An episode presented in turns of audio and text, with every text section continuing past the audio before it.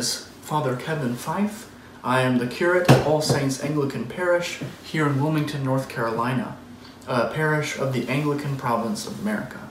The third of the last words of Jesus comes from the 19th chapter of the Gospel according to St. John, verses 25 to 27. In the name of the Father, and of the Son, and of the Holy Ghost. Amen. Now there stood by the cross of Jesus his mother, and his mother's sister, Mary the wife of Cleopas, and Mary Magdalene. When Jesus therefore saw his mother, and the disciple standing by whom he loved, he saith unto his mother, Woman, behold thy son. Then saith he to the disciple, Behold thy mother. And from that hour that disciple took her unto his own home. Woman, behold thy son. Behold thy mother. If Jesus is Mary's son, and he tells her that now his beloved disciple St. John is her son, what does that mean for us? If John is the beloved disciple, what does it mean for us that Christ says to him, Behold thy mother? Well, because we have been made members of Christ's body, the church, by our baptism, we are thereby spiritual children of the one who bore his body in her womb. This is not to say that Mary is somehow more than human or equal to God, but to recognize the implications of the incarnation. The glorious mystery that God became man really through a human mother, like the angel Gabriel announcing to Mary that she would bring forth a son and that he would save us from our sin, that very son announces to her from the cross of our salvation, Behold thy son, a second annunciation.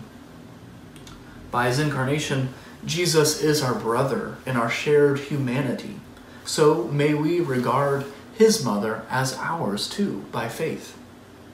In Hebrews chapter 2, it says of Jesus that he is not ashamed to call them brethren.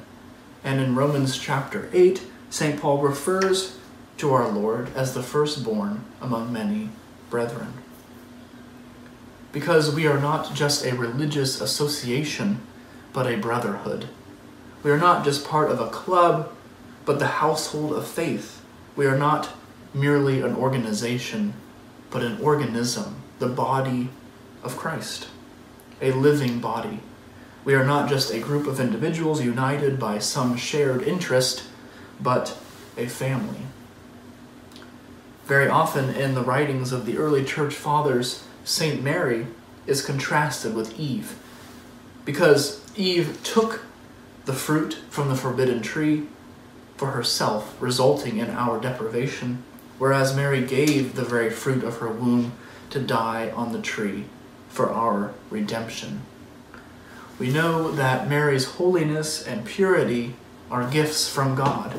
They do not belong to her by right, but we also adore God's glory by so greatly magnifying a humble woman, a human mother who bore him in her womb. And despite being this holy vessel, she says, My soul doth magnify the Lord. It all points to God. But the vessels and instruments he uses are never to be disregarded. All generations shall call me blessed. And this the church has done since the very beginning, knowing that when we do magnify Our Lady, we magnify God all the more for the miraculous, glorious work he does through us.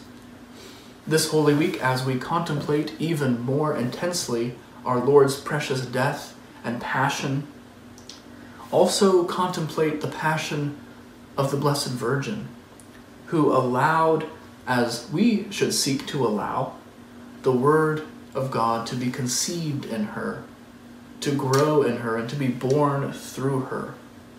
She stood watch at the cross of her Son in sorrowful but perfect faith. May we do the same. The Blessed Virgin is the first Christian. She is the first to bear Christ and the first to embrace him.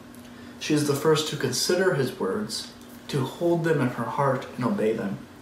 She stood at the cross of her Son as he offered his life for the life of the world. Let us stand beside her. Amen.